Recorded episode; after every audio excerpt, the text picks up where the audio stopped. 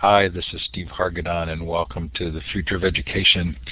It's Tuesday, January 11th, at least it is in the United States, and our guest tonight is Ira David Socol. David, uh, Ira, I should have asked this how to say your last name, and I'm just so embarrassed I didn't. Uh, tell me how you say your name. Socol. Sounds good. you got it just right. That's such a newbie error, and I make it so frequently. I'm just embarrassed. Anyway, really delighted to have you here. So appreciate your your coming on. Future of Education is sponsored by Elluminate, my employer, now Blackboard Collaborate. The project I work on is a social network for educators, a free social network for educators called LearnCentral.org that has Elluminate baked in, uh, free version, so we hope you'll come and use that. You can also host your own webinar series there. Uh, email me if you need any information on that. Coming up on the Future of Education next week, Will Richardson. I'm really excited about how 2011 is shaping up. Then uh, Barnett Berry on his anthology Teaching 2030. On the 24th, we get to hear from Karen Cator on the EdTech plan. Uh, and then the next day, we get to hear from Gary Stager. I think that's going to be a brilliant pairing. On February 1st, David Wiley talks to us about open education. Karen Hume on a book Tuned Out. David Perkins comes on to talk about making learning whole. That should be really a lot of fun. Kevin Kelly on his book What Technology Wants. Then Jim Klein's going to talk about social networking in the elementary grades and in a school community. Sandy Hirsch will talk about libraries and digital literacy. Frederick Hess on his book The Same Thing Over and Over. Again, another you know, another interview on education reform. Bernadine Porter is going to talk about local efforts to build um, educational cultures. Then Barry Schwartz on his uh, fascinating book, The Paradox of Choice. Cal Newport uh, will talk as part of our new Hacking Your Education subseries. Then you can see we've got some fun books coming up. Uh, the author of The Art of Nonconformity, a book I just loved. Uh, the authors of a book called The Invisible Gorilla, uh, uh, probably the best most interesting book I've read in a couple of years. And then Denise Pope from Stanford on her book Doing School. If you've missed an interview, they're all recorded and they're up at futureofeducation.com. Uh, there's a podcast stream. There are also the full Elluminate recordings. Our last interview, it seems like so long ago in December, was with Alfie Kohn. Before that, Deborah Meier, Julie Young. Lots of fun names. Hopefully there's something there of interest to you and we're furthering the dialogue. If this is your first time in Elluminate, it is a participative environment. There are lots of ways for you to interact. Um, we hope that you will feel comfortable asking questions in the chat and raising your hand. If you go up to view layouts, you're likely to have a better experience if you choose the wide layout. It makes the chat a little bit easier to see. At the bottom of the participant window, you see you have some emoticons, smiley face, clapping hand, confused look or thumbs down. We don't get many of those, but you're welcome to use them. The larger icon, the hand with the green up arrow, indicates that you would like to ask a question. Uh, if you don't mind, we'll, we'll, kind of do that toward the second half of the interview, uh, but that's how you'd raise your hand to take the microphone. If you do think that you might take the microphone, quickly go up to Tools, Audio, and run the Audio Setup Wizard to make sure your mic is working.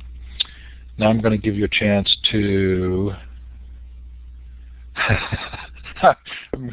we're getting tweeted about in some funny ways. Okay, so this is a map of the world. And if you look to the left, you'll see a wand with a red star. That allows you to indicate where you're listening from, participating from. Go ahead and click on that wand and then click on the map.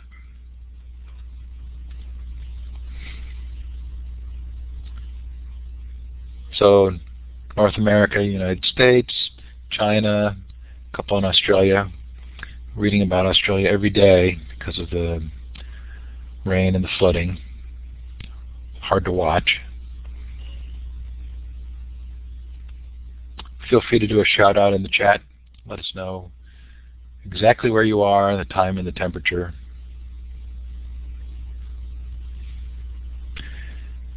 And wherever you are listening from, or if you're listening to the recording, we are sure glad that you have joined us.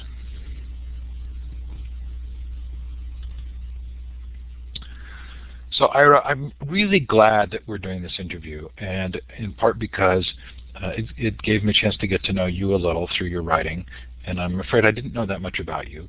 But also because I, it feels as though you, you weave together some threads from the interview series in a really beautiful way. Um, the discussions that we've had about uh, how you build educational cultures and the need for diversity of ways of doing that and the need for diversity of learning styles, but also then kind of marrying that to an understanding of the role of technology and what technology can do in terms, of, and especially the interactive social media, internet technologies can do um, as tools for learning. So thanks for being here. Well, thanks for having me, Steve. It's it's great to be part of this group, to be part of this conversation, and, and there's a great group of people who are here. So I hope it's a great discussion as we move along.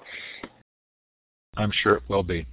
Okay, so um, would you could you tell briefly sort of your story, um, maybe maybe starting with your own school experiences, and then the kind of variety of jobs and things you've done, and where you are now? Well, it's a long, sort of strange story, but um, I I always say that I, I come originally to, and I've sort of gotten into this field through the field of special education, but I come to it through um, an unusual path. I've never been a special education teacher in K-12. Um, rather, I've, I've been a special education student, and that's my background. That's where my interest in this begins. Um, I'm a person who, going to school, growing up, really struggled with uh, some of the basics that make school work or not work. That is, I had real trouble writing, real trouble reading.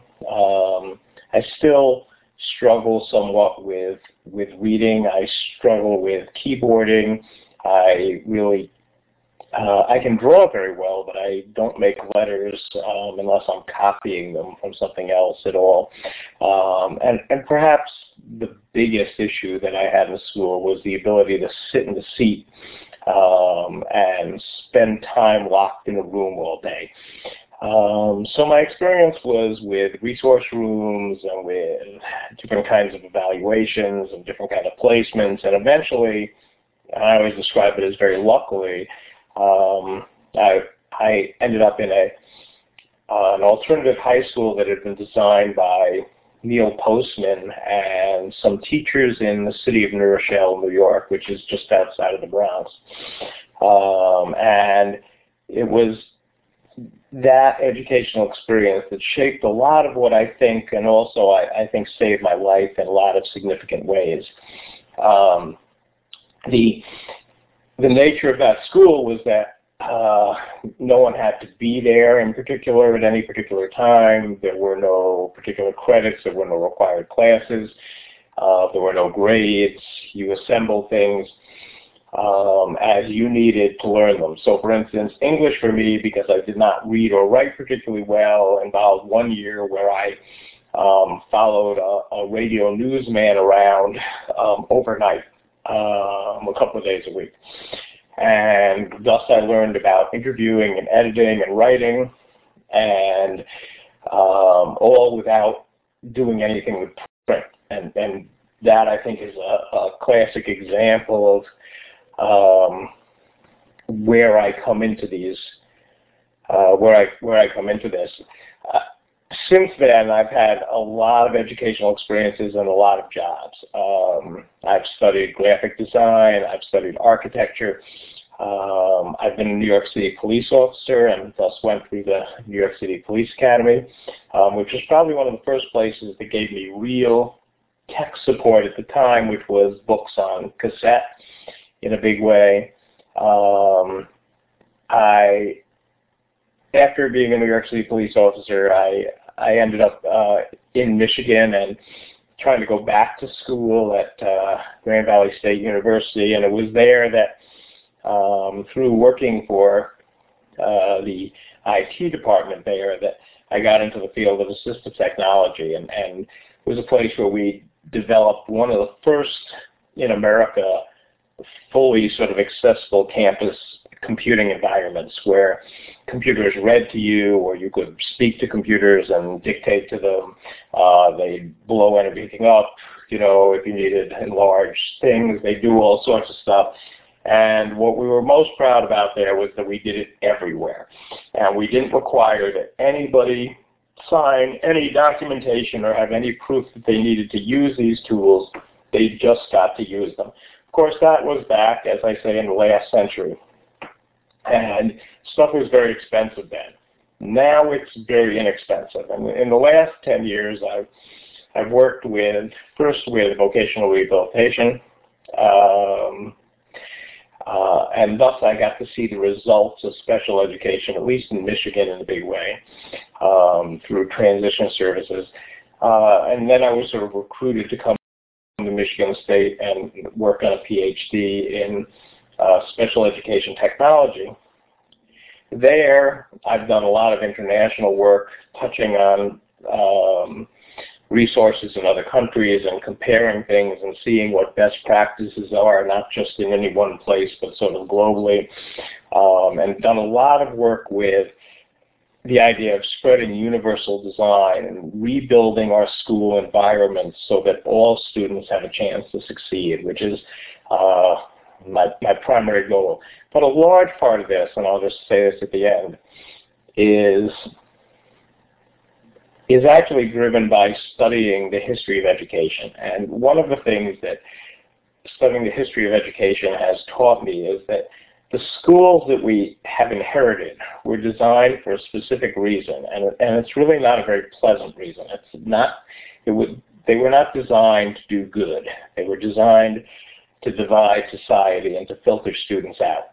And um, we, it's become imperative to me that we rethink everything about what our schools are like in order to, if we have any intention of having a wider range of students succeed than succeed now.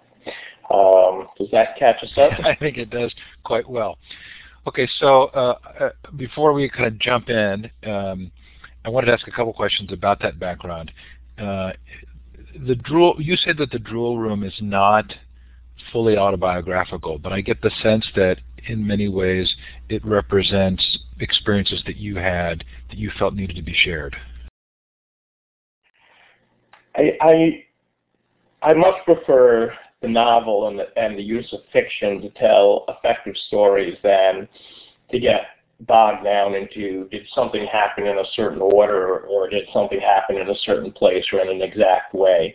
And I think fiction allows me to tell a story that's very personal and but very important to me in, a way that I thought was more effective. So I will say, I always like to say to people that it's autobiographically informed, but I'm not writing memoirs and I, I don't like the memoir uh, mode. Um, but I think the Drool Room touches on the struggles and the I, I wanted to touch on the lifetime struggles that learning differently, um, that learning in a way not recognized by the world and the, the people in power uh, affects you not just in school but in everything you do. And um, it was a hard book to write. Um, it was it, it took a lot of years to get to get those stories out, but um, I hope it has. I hope it resonates with people. I, I began it with the idea that I wanted other people who um, struggled with these things or worked with people who struggled with these things to hear a first-person account. So how did you write it? Did you record it? What was your method for getting it into printed word? You know, one of one of the things that um, I I always like to say is that I use a lot of different tools uh, when I do things. So I'd say that about 50% of the Drool room was dictated through um, originally uh, IBM's ViaVoice product, um, which is now sort of a ancient technology, but was was very very effective for me and something I had used from the mid 90s on as as a way of using uh, speech recognition uh, and speech to text. Um, other parts of it were um, were keyboarded traditionally and um, sometimes with all sorts of different uh, keyboarding techniques. I, there, there, are a couple of chapters that were written while I was uh, really trying to use the uh, Dvorak keyboard. Um, and, and so there were a lot of different ways, um, but it was all all done using the um, technologies that worked for me at the moment I was I was working it in. Um, so none of it was put onto paper. No part of it has ever existed on paper until it ended up in a print book. Um, that was the, the sort of first time. And, you know, I depended a lot, as I think all of us do, on, on people editing and supporting it. But um, I use a lot of different technologies, as I do all day long. At, at the time that it was written, I didn't type as much on my phone as I do now, or dictate into my phone as I do now, but um, uh, it used everything that I had at the moment. So um, Chris has asked the question, and Chris, I'm going to go ahead and, and, weave that in right now. If you do have a question, you put it in the chat and it doesn't get addressed, I am trying to capture them and I'll save them for the end. So Ira, if I've, if I've read your material correctly, the overall story for me is uh, that the, the system isn't actually failing, it's doing what it was designed to do. So if we don't like the outcomes, then we can't just tinker with the system. We actually have to consider a complete overhaul. Is that a fair representation? That's pretty much my point. And, you know, as I've gone back and one of the things I've spent much of the last two years doing is reading the documents that design the education system, mostly in the United States, but also in the United Kingdom uh, and its empire in the 19th century. And what you find is a system very specifically designed to fail between 75 and 80% of the students. And everybody from Henry Barnard, who's one of the original authors of the system, to Woodrow Wilson talks about that fact that you need about one-fifth of the students to succeed. In, in, their mind, that meant get to high school. Um, and that's because the country needed about that amount of clerks and managers. And everyone else was, the system was literally designed to, to filter them out into uh, manual labor. That is to uh, to get them out of school. And if you look at the United States before World War II, you'll see that evidence very strongly.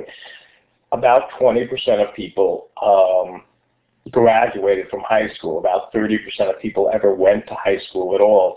And so the whole design of the system, the age-based grades, which was originally imported from Prussia, it was called the Prussian model for, um, for about 100 years, was designed to create a series of steps at which an increasing number of students would fail at each point.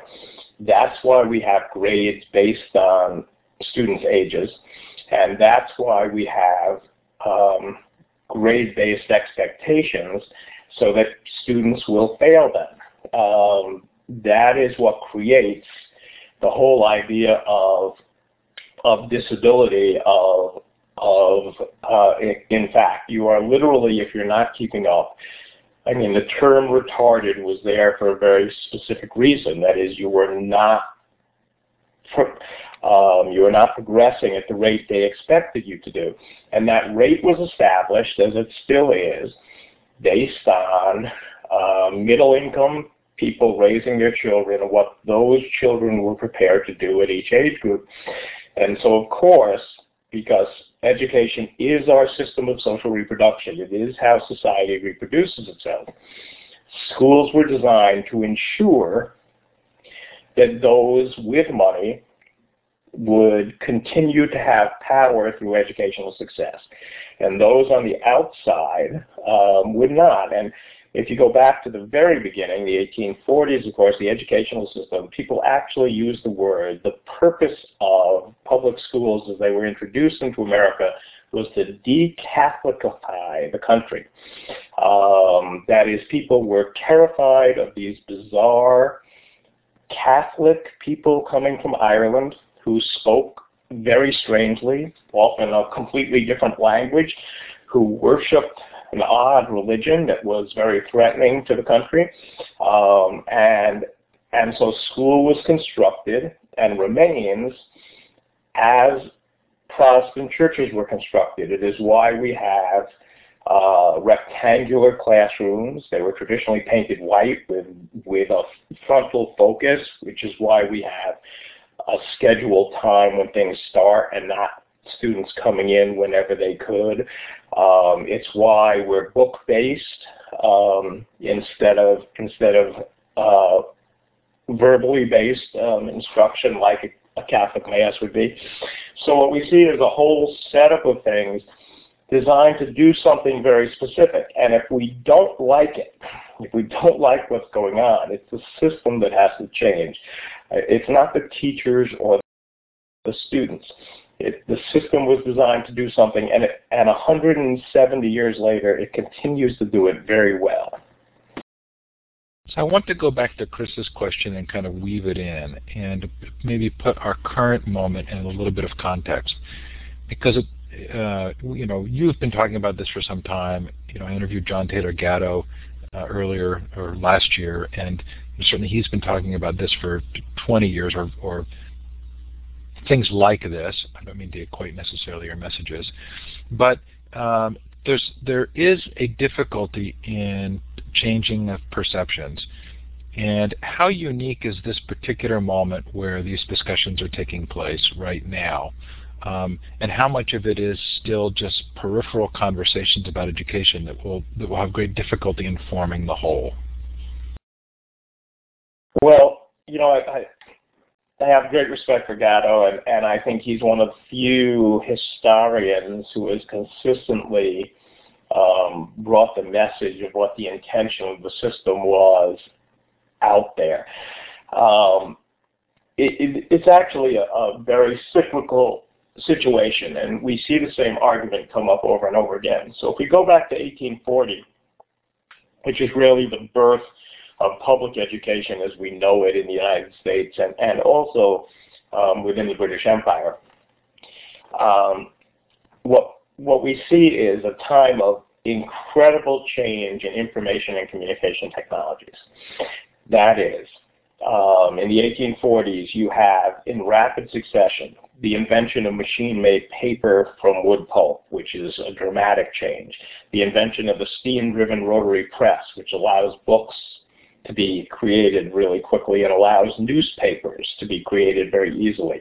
Thus, from those things, you get the penny newspaper, the first popular press in the country in a big way, and you get books into people's hands in a big way. Uh, right along with that, you get the invention of the telegraph, which of course allows information to move at an incredible, you know, instantly, where it had been unbelievably slow before that. And simultaneously with that, you get the steamship and and the um, and the the railroad, um, allowing people to move. So technology changes completely, and people's conception of the world and how they learn about the world changes dramatically during that time period.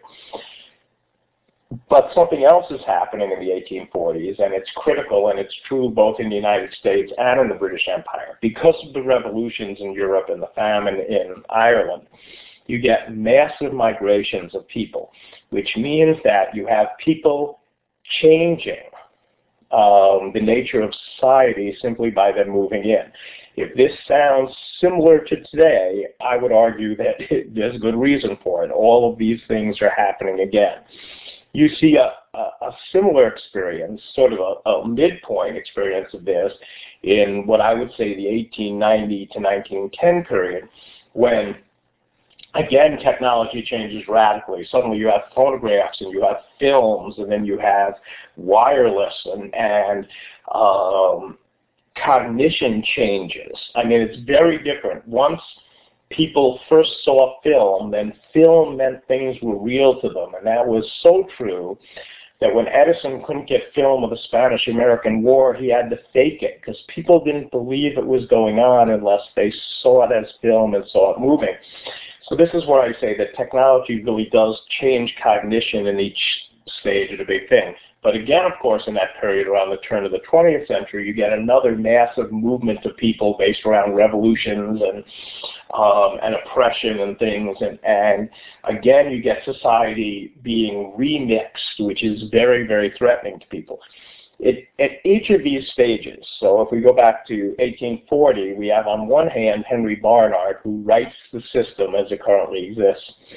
But we also have William Alcott, who's somebody who's sort of a hero of mine, who is an ex-teacher um, in Massachusetts and who writes from a student and teacher point of view and tries to make students comfortable. Um, he talks a lot about, you know, students shouldn't be sitting in chairs all day. He he introduces the chalkboard into the classroom because it's a, a more interactive system than just people talking to the room. Um, and he represents one side, the flexible side.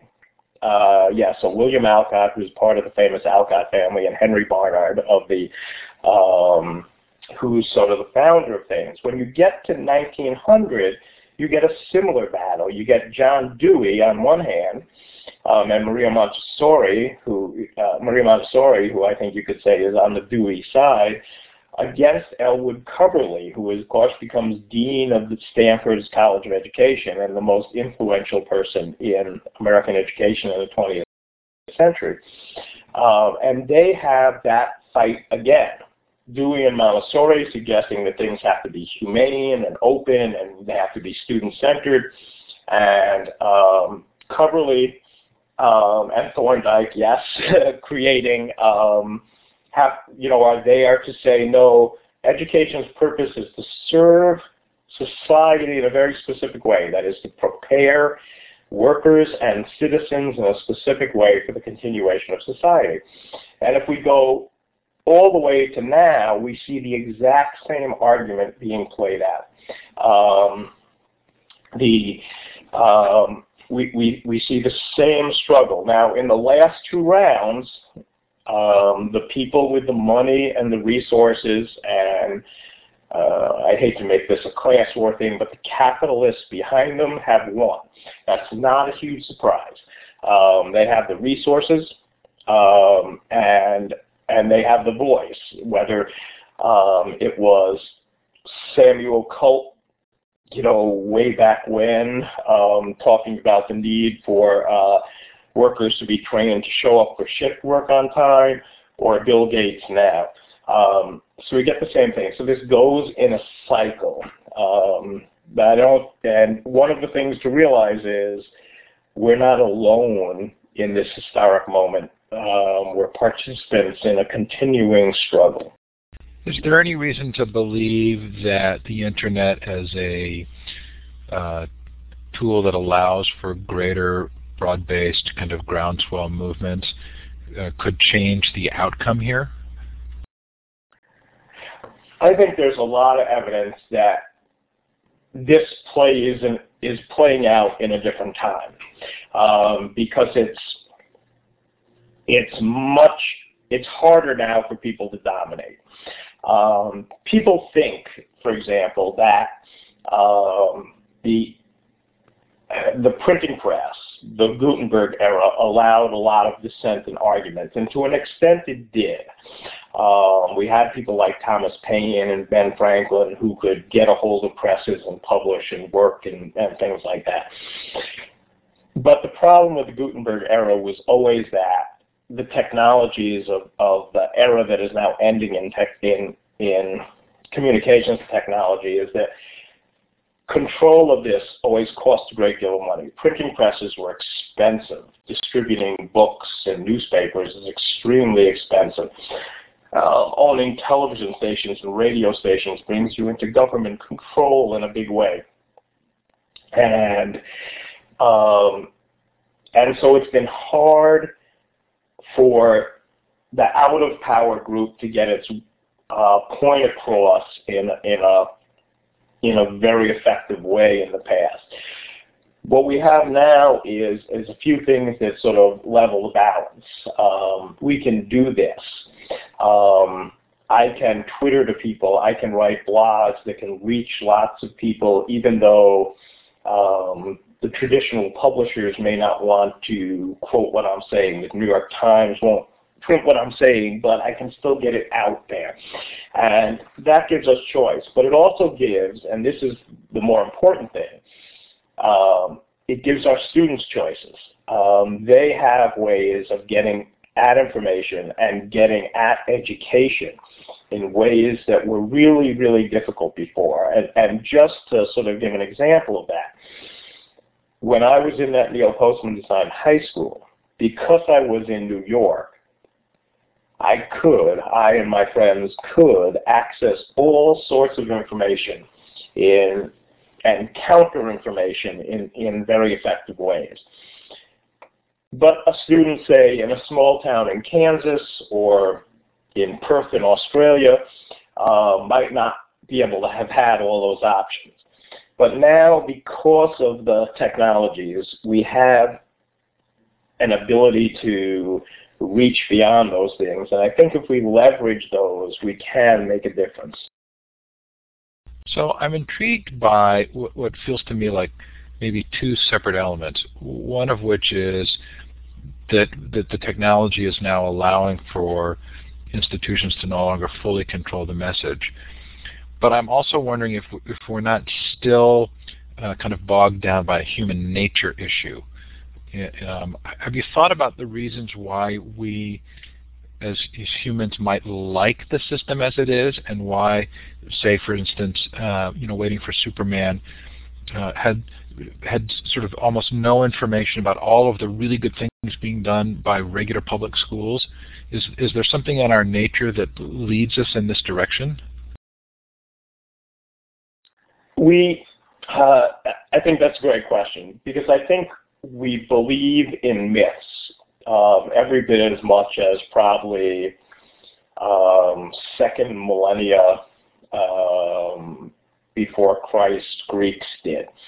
Um, and I, I, think that hurts us in a, in a big way. The other thing is, and, and Thomas Lazek and another friend and I wrote a couple of blog posts about this um, last year that in that everybody thinks of themselves as an expert on education because everyone has been through education.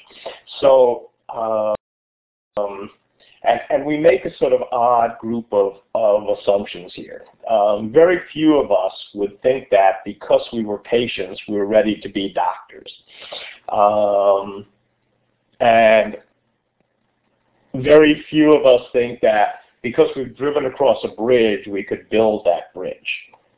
Uh, but there's there's an assumption that because we've been students in our lives, um, we can we, we you know we somehow know what's going on, and expertise in education is derided for um, a large number of reasons, including the fact that at the turn of the 20th century, when other professions organized, um, in the United States at least in a significant way, teachers were female and were denied the right to organize in equivalent ways. So doctors and architects and lawyers all um, developed um, uh, a professional sort of image around themselves that was denied to teachers. Um, so you'd never have, for instance, tonight in New Jersey, Governor Christie will say that he doesn't think you know anybody has to be trained to be a teacher or administrator. Um, he would not say the same thing about his profession, a lawyer. Um, but he can get away with it because of our perceptions of teaching. And and but this comes from deeper beliefs. And in in Anglo society, um, there is, and, and I'm not being religiously insulting here, but there's a Protestant belief in, in the idea that success equals moral good. Um, so Bill Gates, because he's made a lot of money, must be good and must know what he's doing. Um, poor people because they are um, poor and are unsuccessful must not know what they're doing. And we saw this in the Washington, D.C. mayoral primary, where um, when 85% of African American mothers in Washington, D.C. essentially voted against Michelle Rhee, the press was willing to call them stupid because, you know, they don't know enough. So we, we match these things together and there's there's a there's a third component in this, and I hope I'm not being you know too confusing here, but um, education and society is run by uh, people who have succeeded in the traditional way. You don't find a lot of school dropouts, or you haven't until very recently, running major corporations, um, being in Congress, um, controlling the agenda. Um, so the system is built by people who have succeeded in, in this system. And I would say it's about one third succeeds pretty consistently within that system. Um, that third has the power and has control. And um, people like me, people who really struggled in school, rarely choose to go back into education. Um, it's just not, you know, it, it, I still get nervous walking into a principal's office, and it's been a lot of years.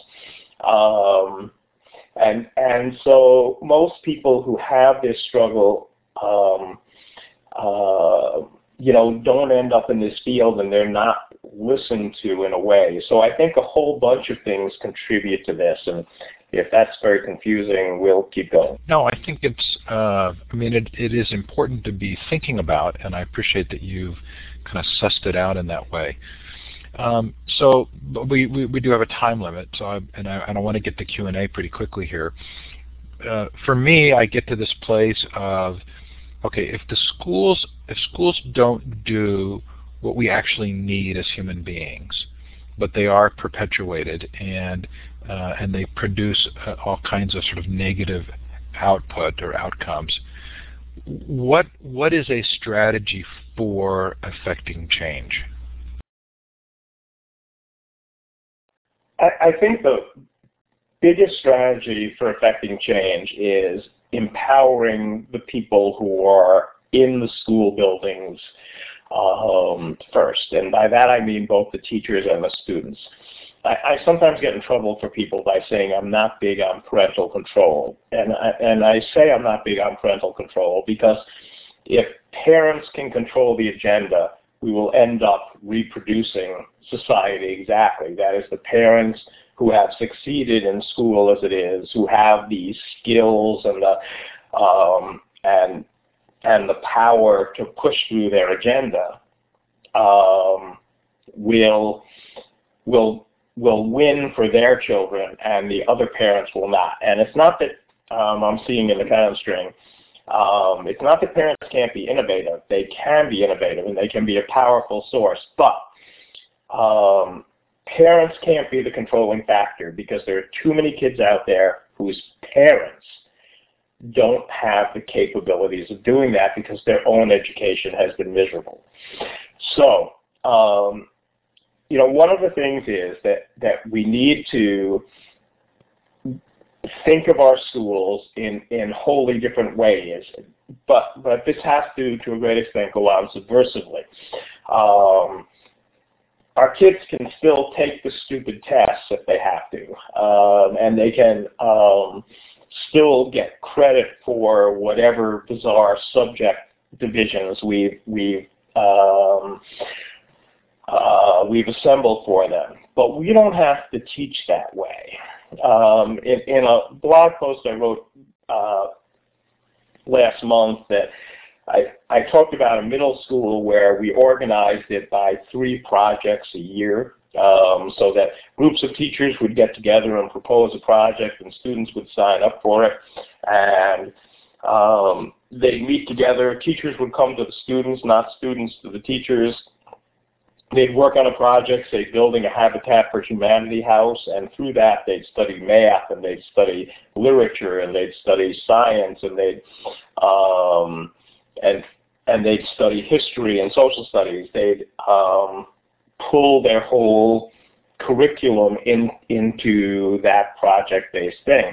And I think that if we stop thinking that the only way to do things is the way that we have done them since the Committee of Ten divided up the curriculum in, in 1910, we can, um, or in 1890, I mean, we can, we can break this up and, and change things so it works for students. The other thing is, and I think this is where technology comes in in a huge way, um, is we have to change our notion of what technology is in school. We have to stop choosing technology for students and we have to start helping students choose technology for themselves.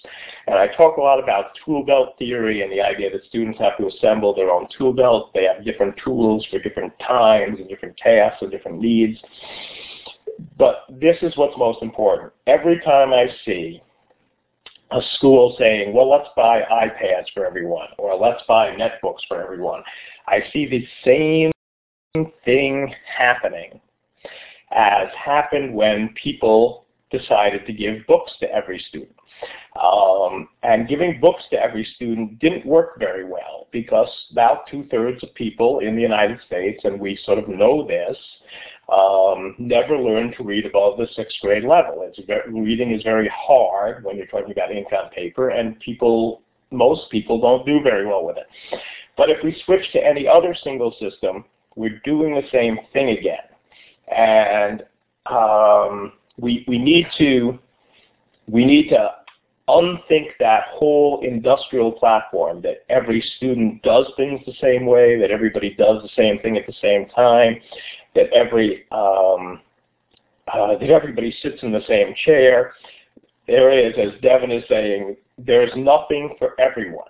Um, nothing um, works for everyone. We have to get that out of our minds what something that you know, and this is where like somebody like Joel Klein drives me insane, is if I walk into a school and there are three third grades and they're all doing the same thing, I think that's the greatest waste of, of human capacity we have. Because those three teachers are different, the students in the classes should be different, and the students should go to the teacher who will work best with them. If I see three American history classes, they should all be doing entirely different things for the same reason. But we, we really have to shake up this notion that, that education is something we do as this group industrial activity. Um, and we have to think of it as something that enables individuals to figure out what they need and gives them the tools to go do that. That's that's a very difficult shift, but it's a, um, to me it's the only way that the system changes. So I'm going to play the devil's advocate here for a moment because I feel as though there are a lot of schools that, depending on your perspective, do a do a really a much better job at this than the majority of schools and yet they don't seem to change the system or to uh, affect a larger change.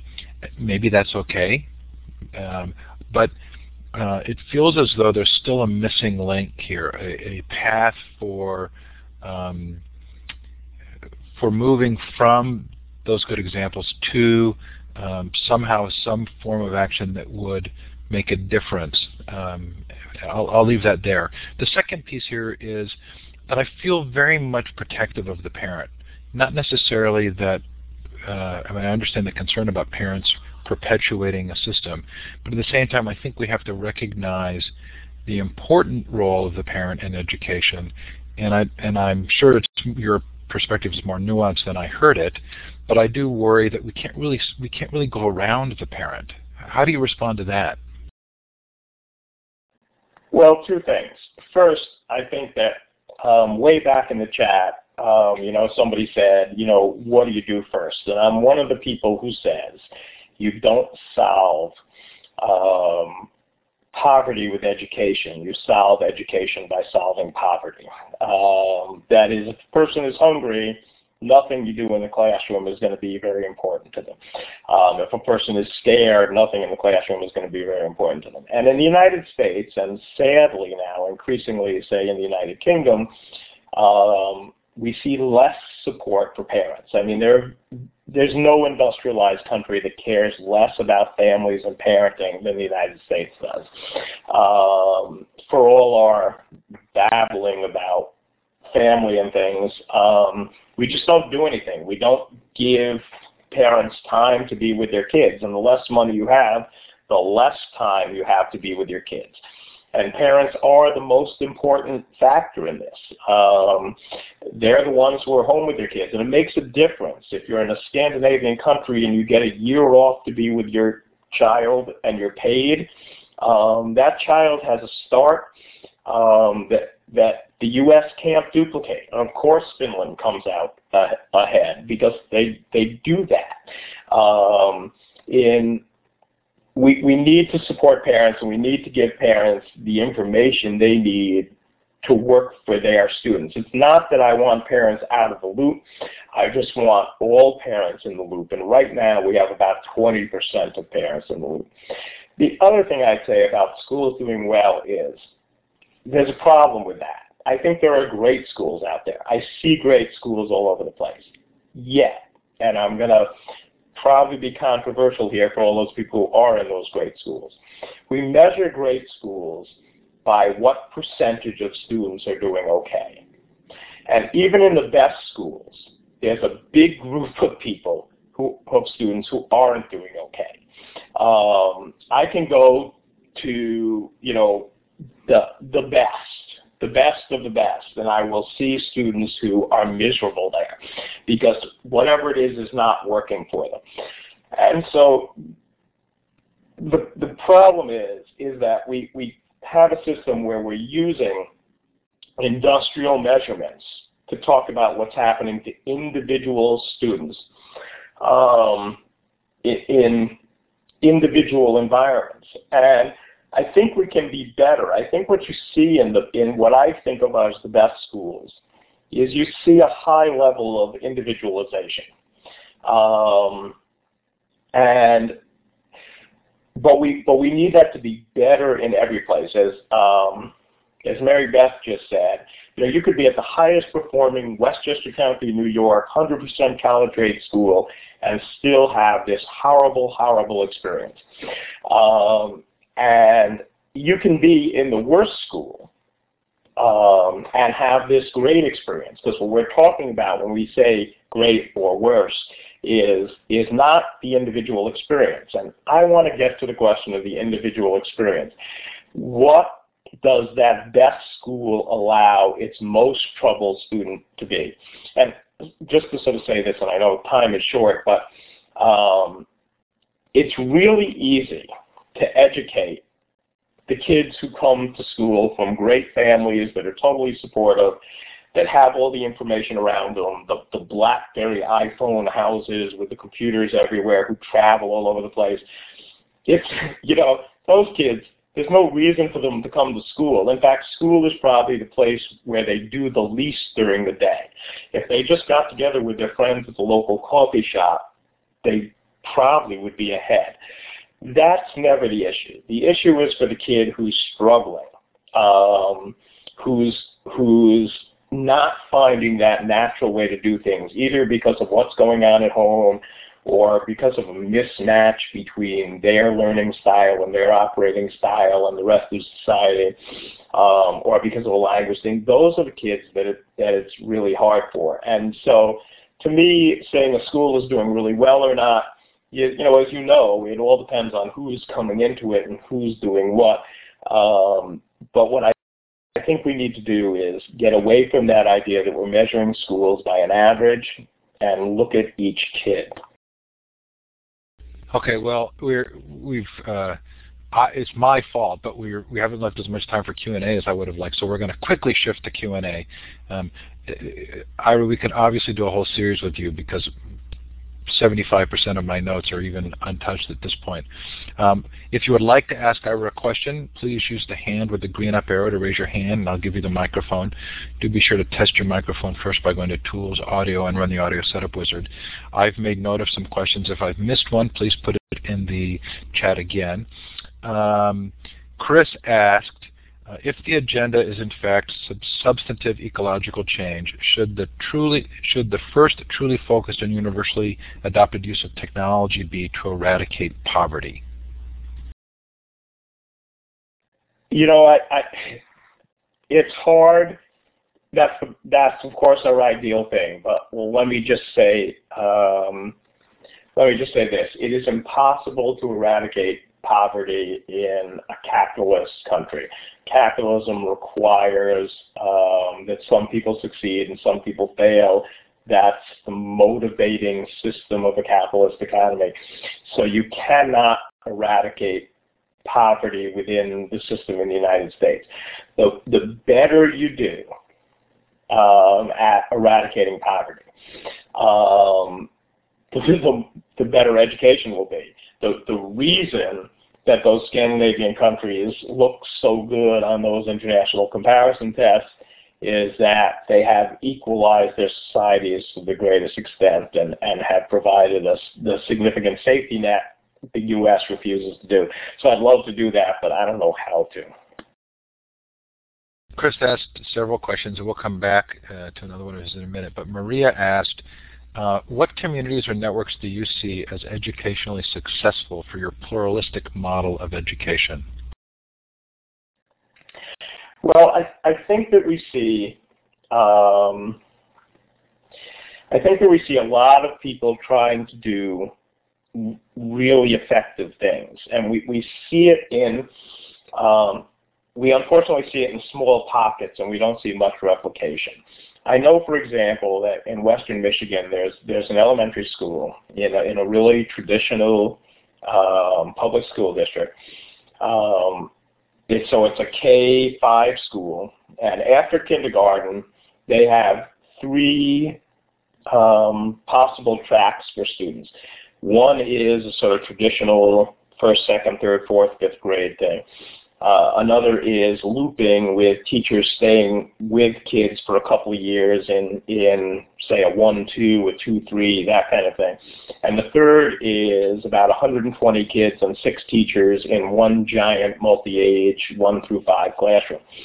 Um, what that models, now that school, though it follows very few of the rules um, of things, it does better than any other elementary school in western Michigan um, on the state standardized test. Um, part of it is that they work really hard with the parents to match the students to the environment that's healthiest for them. Then within that, they eliminate lots of the rules and teach real self-reliance. That is, um, there's no library time. Kids go to the library when they need to um, or when they want to. Uh, they work all over the halls. They wander the things.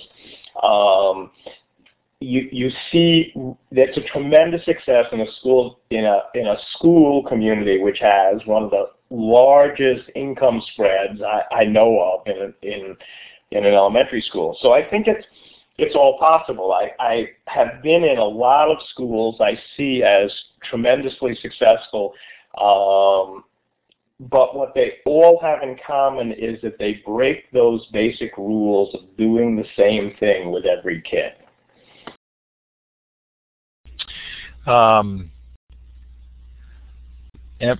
M. Rami asks, what can we do as classroom teachers even if we are limited by larger school, district, societal forces around us?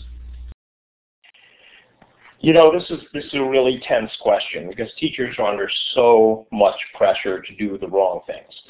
Um, way back when I was in a, a really horrific junior high school, um, I had an English teacher who um, so he had been assigned this group of people. It was called Dumb English by everybody in the school. It was, it was like, you know, the classic 25 boys and four girls, you know, stuffed in this room.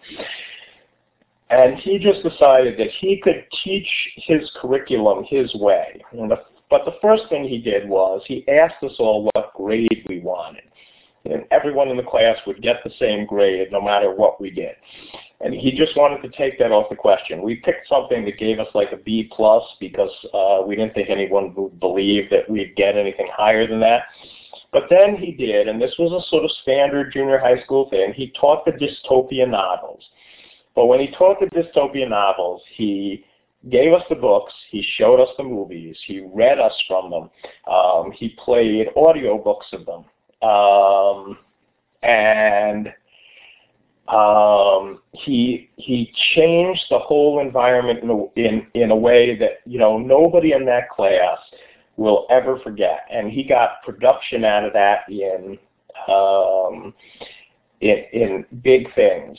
Um, and I think that you can break a lot of the, the rules in your classroom um, and move beyond the sort of standard, even when you have all these people breathing down your neck. I mean, it's hard, and I'm, I'm with you, but um, I think it's possible in most places. Rachel asked, what do we do about Common Core standards? Do we lie down and let them happen and then change and alter, or is there an alternative? You know, I, I mean, Common Core is everything I everything I hate, um, and uh, because not because I think that um, it isn't healthy to have some commonality in our societal knowledge, uh, but because of what it turns out to in um, in, in in actual schools, and I think we let them. You know, we're not going to win this fight right now. So um, uh, what what we need to do is sort of twist it to our own way. And again, I'll point out that you know this this Neil Postman free school in the 70s and 80s as it existed in New York was in New York, where every high school student still has to take those, still has to take those regents exams all the time, which which is very much the Common Core sort of idea and the standardized testing idea. And people took the test. Nobody cared what we got on the test as long as we squeaked through. Um, but people took the test. But what we did had nothing to do with the test. And um, to an extent, we have to take what we've got. We have to, you know, unfortunately, we're forced into living in the environment we're in, which is pretty brutal right now. Um, but, you know, you have to do what you have to do um, to uh, to protect your kids first, and then then let them sort of succeed if that makes any sense. Okay, we've probably got time for just one or two more questions. Chad had asked, uh, what's your advice? He has two questions, but I'm going to put them together. What's your advice for those in the system or those without to collaborate together on some kind of structural procedural work that would help move the change forward? You know, I, I think that there's uh, within and without, um, and I know that you know the the uh, the teachers union in New Jersey is is working toward this is um, I think we need to take school boards, local school boards very seriously, and we need to get the right people on them. We need to get people who are pro uh, student on them. Um, there is a political dimension in this. Right now, um, we also need to hold our elected officials um, accountable in a way that we're just not doing right now. Um, and, and, you know, in the U.S., we're sort of trapped by the two-party system, and, and it's it, it is a trap. Um, and our first past the post voting things, but we we have to work real intensely day in and day out at saying to our elected officials um, that what they're doing is wrong. So that that's that's one part of it. The other thing is within schools, um, we need to build teams of people who are who are forcing change when it doesn't happen. Um, uh, my mother was a third grade teacher for a lot of years, and, and at one point in a not very creative school, she and two other teachers somehow talked the janitors into knocking holes in the walls to link three classrooms together, and they did a multi-age room. And they sort of got away with it. Um, um, they, you know, they, they pulled that off in a real, they threw their furniture out, they, you know, let the kids sit on the floor, they let everybody wander around, they, they, they pulled it off within their own little thing. And I think we sometimes see ourselves as powerless when we're not. Look around your buildings, see what you can, what you can reconceive. Um, we're, we're not as powerless as those in power want us to believe. So I'm wondering, is there a network or a group that you or those in the audience feel like is very supportive uh, for those who are kind of fighting that fight, uh, is there a place to go where people are trading ideas, patting each other on the back, giving um, helpful advice? I think we have to get a whole lot better at this. I mean, I think, as Mary Beth and Jose are both saying, Twitter is is a huge place where people get that kind of support. Blogging, um, rethinking schools, which just came up as another. Um, we need to be much better at at creating these virtual communities, and and I think it's it's important because we are scattered. We're not all I mean, I know I can look down this list of people here and say there are pockets of people who are together and doing things. But there are also tons of teachers out there who are scattered all over the place. And they're the ones who are having the hardest time because they don't have that support all the time. So every time you can build a cooperative site, a Google Doc that people can comment and join in on. Um, every time you can bring people into a Twitter group where communication is happening in effective ways, um, you're, you're building that kind of connection. We do not yet have colleges of education doing the kind of outreach they should be doing to build to build this kind of thing. That's who should be leading this, is our colleges of education, but unfortunately they're not. So we have to do it ourselves, and I, I'm constantly amazed, be they um, ed camps or or you know just or tweet ups or just people gathering together or and I just see the sort of power of what's going on um, um, on Twitter um, in these conversations when when people hold events like this that I, I see real possibilities and um, I just think there is no one place but I think it's um, I think we have places and, and we just have to work them. Okay, we've gone over the top of the hour. I'd like to finish on time just so that you know that, that we've been thoughtful about your time. I'm flipping through your slides here because we never actually got to them, but this is a terrific slide deck. Uh, if you would like to save these slides, uh, those of you in the audience, you can go up to File, Save, and save the whiteboard. And you can save it in PDF form and look at it later. You can also do the same thing in the recording. So if you miss now, you can go back to the recording and save it. Um, I'm going to put up the, boy, you got a ton of great material there. Thanks to Elluminate. Thanks to uh, you for attending. Thanks so much, Ira, for coming. There are the upcoming episodes. Um, I'm going to clap for you, Ira. Really appreciate your voice and getting to know you a little bit better tonight. Thanks for having me, Steve, and and we'll, we'll do it again another year, you know, uh, or another time. Um, um, it was great, um, and we'll talk soon. Really appreciate it. Okay, so we're going to let Ira go. Uh, those of you who need to leave, you're certainly welcome to. You just go to File and Exit, or you can click at the top right uh, X button to exit out. I'm going to stay for a few more minutes to see if there's any post-chatter. Uh, curious as to what your thoughts are, if there are things that came up that we didn't get a chance to talk about that you'd like to uh, to bring up. Again, thanks to Ira, and thanks to you who've come. This sort of ends the formal portion, but I'll keep the recording going in case there are those of you who want to take the mic and say anything. I'm kind of curious about the, the yes, thanks um, uh, to everybody. I'm kind of curious, and I know, uh, Thomas, that uh, you and I want to connect, and, and uh, why don't we do that maybe by Skype as soon as we're done, and I'll give you my Skype address here. I am kind of curious about this community thing, and I made some notes, sort of like a hidden heroes network or grassroots change agents, or, and I feel as though Twitter and the blogosphere do a good job but they almost aren't going to be easy to expand around the single idea of uh, teachers who are making a difference in this particular way in their classrooms.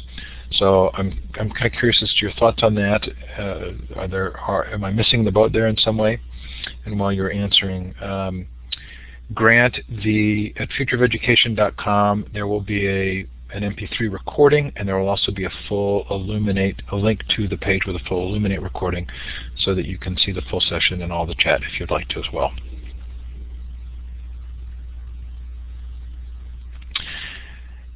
Yeah, I mean, I think that there are a variety of opinions about what kind of change is needed, and so my guess is that um, that the vision given tonight is maybe unique in some ways, um, sort of very student-centric. And so, you know, does it need a network for people who are specifically trying to um, create student-centric classroom environments, or or should it happen more organically? My concern is not for those of you who are here who have PLNs. My guess is you did a pretty good job of that. But um, for those who who would be coming for the first time and would um, would be harder to find that PLN, and it might be nice to have it available.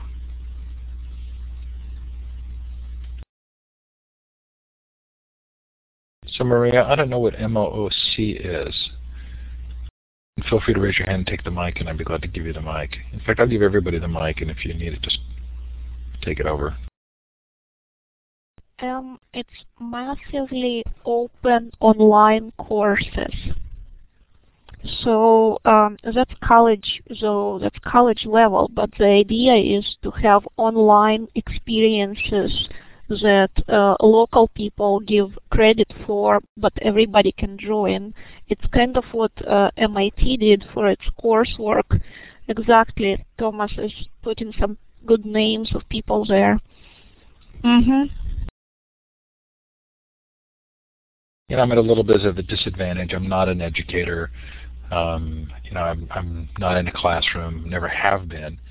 Um, but I can imagine that um, that if you if you were looking for a group of people to be supportive of a particular way of uh, working in your classroom, that it would be nice to have a ready-made network rather than building your own. But I know that's even that's arguable.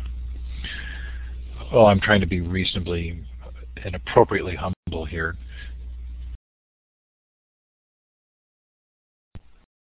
It looks like people just have centers about particular topics or particular subjects or even particular styles within particular subjects about particular topics. It's just very cellular, very small.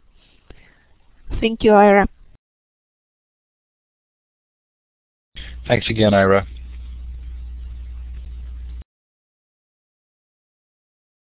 Just kind of a plug for Ira's uh, websites.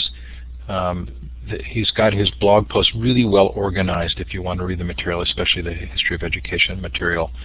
Um, so, in fact, I'll get that link right now so that you have it here in the chat. Okay, I'm going to go ahead and turn the recorder off. I think we're don't need to burden our listeners, so the recording is going to go off. But uh, we'll stick here for a few more minutes. Those of you who want to uh, chat in the in the chat area.